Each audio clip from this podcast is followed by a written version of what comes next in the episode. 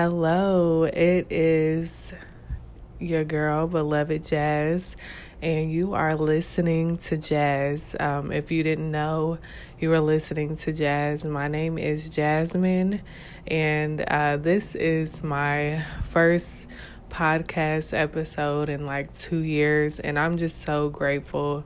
Um, to do this, uh, I got a memory on Facebook that shared one of my early episodes and I was so proud of just listening to my growth. That was 2 years ago.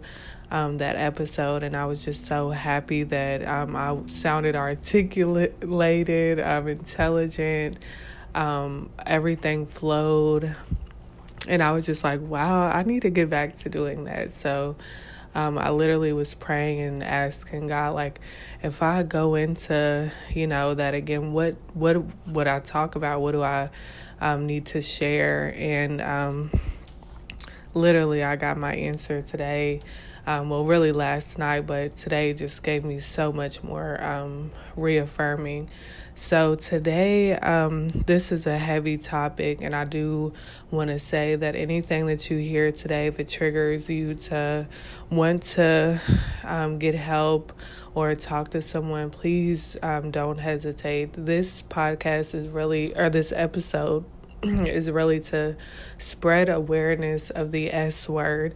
This is a taboo word that, um, especially in the black community, we don't like to talk about. We feel like, oh, if you talk about it, someone's gonna magically. Um, you know, it's going to happen to them or they're going to randomly get um, those feelings that they never had. Um, so I wanted to do a little education on suicide and just talk about, um, you know, my own experience with uh, suicide and um, just my own connection to it um, and just give you you know a start if you didn't know anything about the s word this is um, something that I'm glad to, you know, spread awareness. Um, so, uh, yeah, um, this topic is nothing new to, you know, society. This is just um, one of the things that scares a lot of people, and myself included, because we don't talk about it or it's kind of, you know, pushed under the rug. Um, so I wanted to really dig deep into this, but not too deep. Um, so, with my own personal experience, I've never had um, thoughts of it per se, and I say it because. Um, of course, we all have moments of depression or like we don't feel good about ourselves, but I've never had a moment where um, I had a plan and um, or even acted on that. So, yeah, um, I remember I was going through this dark period. I had just um, unknowingly had a breakup. You know, it wasn't like my own breakup. It was like things didn't work out, and it's like, well, I guess we're not together anymore. And he did something totally um, violating to me um, after the breakup, and um, well really before and after like we we didn't we weren't even together i don't remember. But we had a sort of a slight commitment a sexual relationship per se.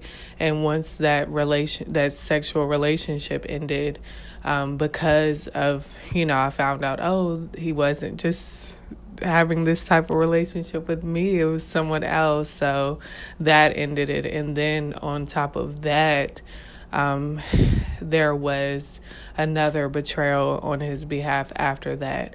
I mean, I just remember like I never was like, oh, I'm gonna do this. I'm gonna, you know, end it all. I was just like, what, what would happen?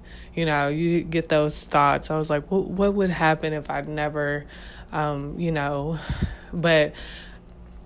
I say that to say because me being in this field, um, I learned that most not all the time, but majority of the time, people don't want to end their life. They want to end the terrible moment um, that it seems like life or death. And that was definitely the case for me. I was like, oh my God, I don't like this feeling. I wanted to escape, but I didn't um, want to do anything, you know, like drugs or alcohol or have sex. I just wanted that that dark pain to end. And I thought the answer was like, oh, I guess you know what what would happen if I wasn't here, but I never had plans. I just it was more of a thought. Um, but um, so of course you know i'm still living but i looking back i was like oh maybe i should have you know and i did reach out to my family and my mom and everyone um, but i wasn't you know we think oh we feel bad about ourselves we want to end stuff that's going on so it must be suicide um, and uh, in my current position at work I don't directly do um, risk assessments, but I know the therapists they ask um, the hard questions like, do you um, of course, you know, are you suicidal? Yes or no. But then the next step is, do you have a plan? Um, and then typically, um, if you don't have a plan, then we'll, you know, give you resources. But if you don't, I mean, if you do have a plan, it's like, oh, we need to get you some emergency mental health services. Um, and of course, I'm not in a role that does that. So um, please don't quote me on that or um, say, well, I went to my doctor, they didn't do this and that. This is just from my own experience. Um, and uh, yeah, so um, yeah, looking back, I realized like, oh, I had just bad feelings that I needed to process, and I did, thank God. Um, and um, yeah, so, and then um, also recently, um, I did like a campaign thing um, about suicide. And if you didn't know this, uh, September, which I've, it's so ironic that my birthday is in September, and then I have to, I get to talk about um, suicide prevention. But I did a suicide prevention campaign, um, and I talked about my brother who committed suicide. And at the time, I was in the seventh grade, I had no idea what the S word was. Like it was, you know, it was like, oh, your brother um, killed himself. Like no one, um, I don't think it was said exactly like that, but it was, it was taken very lightly. And now I'm like, oh, this was a big deal. Like it should have been, um, you know, expressed or explained or, um, taken very heavily um, because I felt like it was kind of like, oh, he's, he, you know, he's not living anymore, and it was kind of swept under the rug.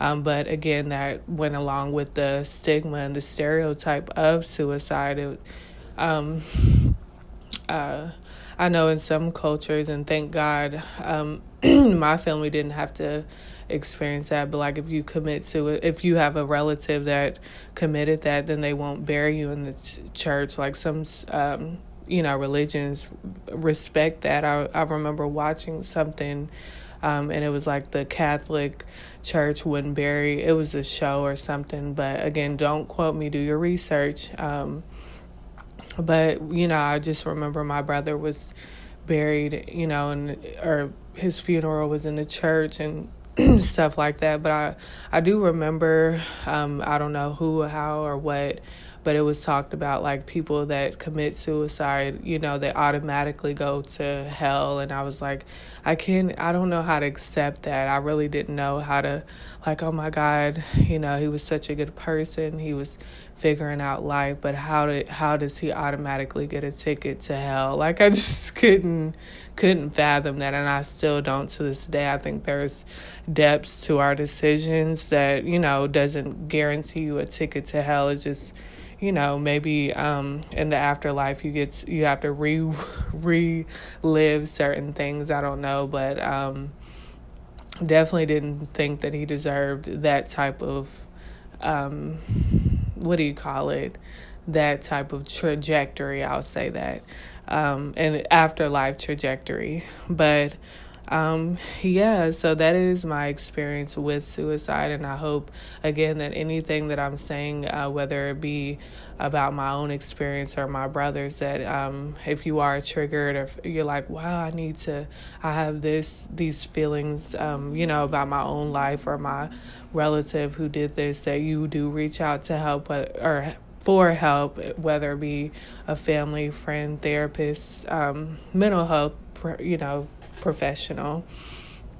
Um, but I wanted to explain um, kind of tell you some of the um, risk factors with suicide, and this is all from the CDC website. If you type in um, suicide prevention and risk factors, um, this is all on their website, and it's um, accredited for you know um, having an educational viewpoint. Um, yeah, uh, and I. Um, so basically, with um, any any social issue, like when you think of, I'll throw up like divorce or child behavioral um, issues, any any social issue, there's always things in place, whether they are or aren't yet.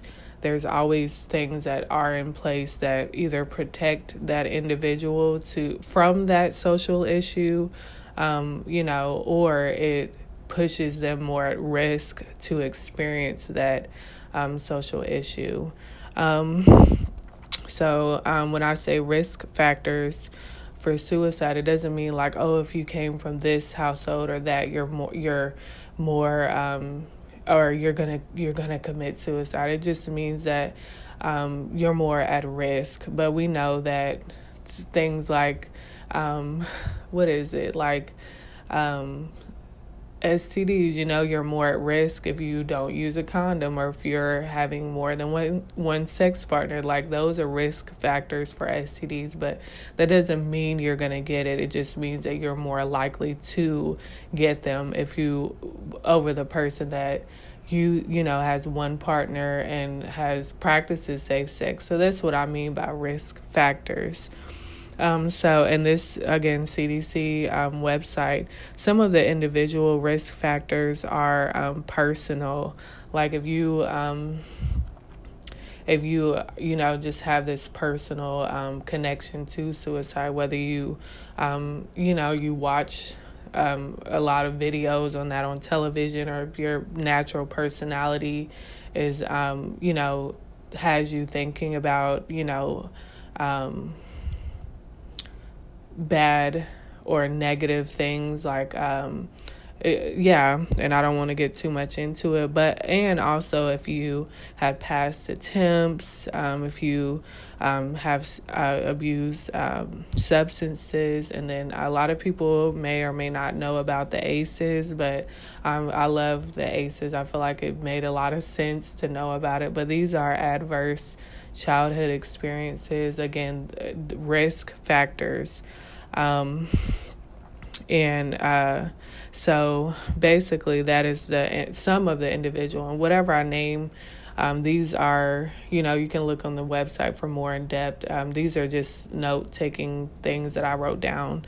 Um, and then there are some relationship risk factors. And I love that because in school I, I didn't think about risk factors being broken down i was like oh i thought they were like very generalized but they're broken down um, so um, and i wrote down loss of relationships like if you have close relationships and they come to an end whether it be you know um, you know or if a person dies or the um, breakups and friends you know stuff like that um, and then social isolation, isolation. I keep wanting to isolation, add all this stuff. But um, if you have relate, that's a relationship risk factor. Um, some community risk factors are um, lack of access to health care. I know in the black community. Um, I've seen it. Just I can relate because it's just in my culture, and not just in our culture, but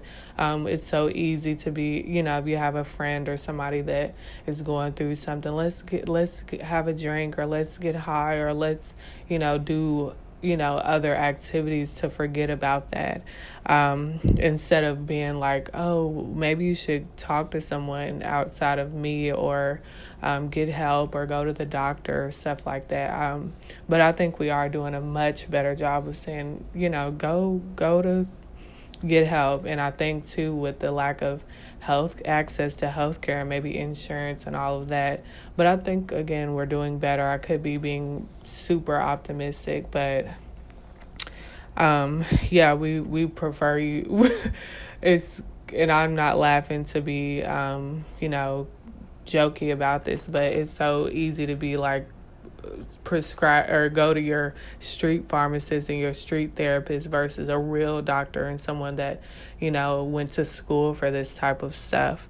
And i'm i'm not knocking that. It's just we have to get more vocal about hey go to i love like my doctor i love her to death. Um when I, I had some i broke out in hives and my legs literally looked like um, so I had webs and and been burned. But she asked me, and this was not a laughy conversation. She was like, um, Are you okay at home? Like, is someone putting their hands on you?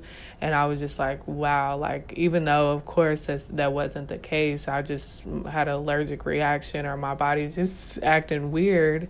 But for her to not take my situation lightly was like, Wow, she really cares about my own health, um, even if I didn't, you know, if I was exposed to um, unhealthy relationship, um, she was gonna make sure that I had help, whether I asked for it or not. Um, and then, yeah, because you know, as a professional, you do have to have those uncomfortable conversations, and I think sometimes with friends and culture and just all of that we get you know where we would rather make you feel comfortable like instead of being like do you really have a problem? And that's something that um, a professional can do because it's literally their job. Um, and then some historical tra- um, or uh, some societal risk factors are like the stigma. We know that getting help sometimes may be viewed as weak or you know you're not strong enough to handle that or oh well i lost my brother so um, you know i got through it fine so you should too like that type of um, demeaning or shaming when it comes to how other people process stuff um, and then another one that's really kind of big um, that i wrote down was access to lethal means um, and then with that, it's kind of, you know, with the laws against, you know, buying firearms and stuff like that. Um, but as I said before, these are risk factors, and anything um, that you know has has you having a risk to be more likely to experience things, there is a protective factor. Um, not always, but there's there there should be something in place to kind of say like, I know that you know these type of people are more likely to experience thoughts of suicide. So let's get them a barrier. Let's get them somebody around them or something in place so that they can you know alleviate that or minimize the risk. That's what a protective factor is. Um yeah just like how i go to the con or sexual stuff too. Like of course you know we we know like if you're more at risk if you're dating more than one partner having unprotected sex but what is that protection? We know condoms we know um, abstinence stuff like that. That is a, a protective factor. Um, of course, you don't, you know, you can still, um, you know, be at risk and still things happen even though you use a condom or even though you have, uh, well, abstinence or whatever. But I'm just saying there are things in place to help minimize the risk. Um, and some things are like individual, as I mentioned, individual risk factors are individual um, protective factors, and one of them I wrote down was coping skills. Again, having um, having a variety of things to do to kind of stop you from having that or going too deep when it comes to suicide thoughts or just depression or depressive thoughts, negative thoughts, whatever you want to categorize it as. That's what those coping skills help. I know for me, and I hate to be lame, but I love journaling.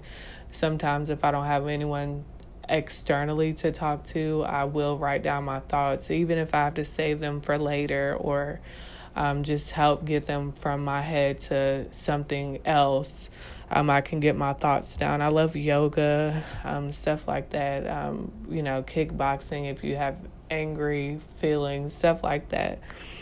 Um, and then another individual protective factor is reasons for living. That that I don't know why stuck out to me because you know we um, we think oh they didn't uh, they weren't going through anything. They they weren't, you know, nothing. I, I didn't see anything that was abnormal. But sometimes you see where people didn't have anything to live for. Oh, I just you know, job is getting the money paid, but it doesn't give me fulfillment. Oh, I got friends, but they get on my nerves. Like, you have to have something to live for. It's that, you know, just to give you hope. I know for me, it's my family, um, you know, and just having a cause bigger than me, like stuff like that is your reason to live. Um, um, and then relationship factors, uh, protective factors, um, supportive friends and partners. I know oh, it's so easy to be like, I got friends, I got family, I got this. But literally, if you have no one that you trust with deep stuff, um, or if you're like, I'm not okay, and I, I know that this person won't accept me if I'm not okay, then that may not be a supportive partnership or friendship or anything like that. So that's why I'm saying you might want to get some supportive um, people around you, um, not just you know superficial or on the surface, but where you can get a little deep and um, and I always relate just to me like I'm not a crier all the time, but like there are certain people that I know I can trust. If I shed a little tear, they're not gonna shame me or be like, "Oh, she she's crying, y'all look at her." Um, and some community um, protective factors are access to consistent and high quality physical and behavioral health care. That is huge to me because, um, again, you know, some people don't go to the doctor, physical or mental health, because it's like, oh, I can't pay for it, or they're going to give me medication and this and that, and I can't afford it. Like, it seems cheaper to go through it versus like, oh, I got this bill, and I, I get it. Um, uh, again, and that's a the worldly issue, a community issue where not a lot of people have access to consistent and high quality. Um, I go back to my doctor. I just love her. Like, um, she is a consistent person that I enjoy seeing. Like, and she um, gives me high quality. But I again, I know that this is not the case for everyone, um, and I do encourage like try to do what you can to um, you know go after your own health um, you know whether just having some consistent um, professional that can lay eyes on you that notices like uh, I'm, uh, normally she's a little bit bubblier when she comes in but now she's kind of like not you know she's isolating herself not going out. Like other people outside of your friends and your family they can see eyes on you and know who, you know who you're not always being you know what if that makes sense um uh, cause yeah, cause we all wear a mask, and and you can only wear that mask for so long, and I think that's the beauty of being human. Um, and some people, you know, they're trained to see when that mask is off, and they're trained to know how to handle it when that mask falls and you need help you know getting that getting that happy mask back on. Um, and some so societal risk factors. Um, of course i wrote down religion um, and then i reduce access to lethal means. So religion you know again i mentioned like oh if you know that you know you won't be able to have a funeral at your um, your religious uh, point or whatever uh, your religious worship, place of worship, then I hate to say that is a pr- protective factor, whether it's a scare tactic or not, because it is going to scare you into not doing certain things, um, and that could be a good or a bad thing. Um, but again, it's it's something there. Um, yeah, so I know it's a heavy topic, and I, I don't take this lightly that you're listening. And I pray that um, if you or someone you know needs help with um, your mental health or just having feelings of suicide or depression, that you do reach out to someone outside of your friend circle, your family, um, someone. So uh, you you know it's your family or someone doesn't look back and say oh sh- i didn't know she didn't reach out like your doctor could have records or whatever the case and say oh i remember like she he or she whatever said this on the, you know reference.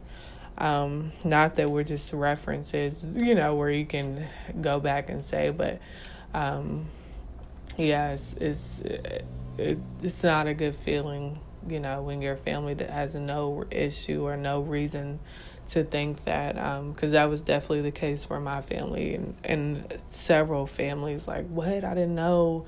She not, it didn't seem off, or he didn't seem off. They seem have, you know, we we know how to put on a good show, a good face to show up. Like, who? Let me just show up to this thing and be happy but inside I'm dying and I'm ready to go. Like that I've I've experienced that myself. Just this weekend I was like oh I gotta be around these folks. I'm gonna you know eventually the mask was came off the mask came off and I really enjoyed you know myself but I had so much anxiety and I was like oh my god I don't want to be here at this particular person's place but I'm here. But yeah, um, you you matter. Uh, that is the lesson of the day, and that just came to me. You matter. Um, your needs matter as well. Your mental health matters. Um, everything matters. So please don't take that for granted or lightly.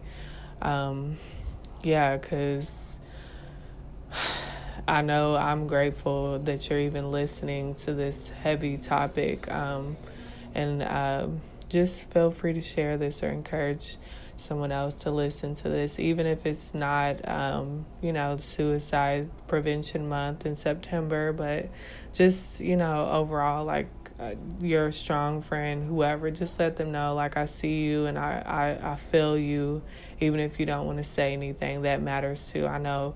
I love not all the time getting texts like I'm I'm thinking about you, not on some uh, relationship stuff just knowing that I'm I'm in people's thoughts, uh, whether I plan to or want to. It it just it, it feels good, and you are in my thoughts. Um, I don't take you know you taking your time out to listen to me talk um, and i pray that i make a difference in this world and in your ears and in your day um, thank you for listening to jazz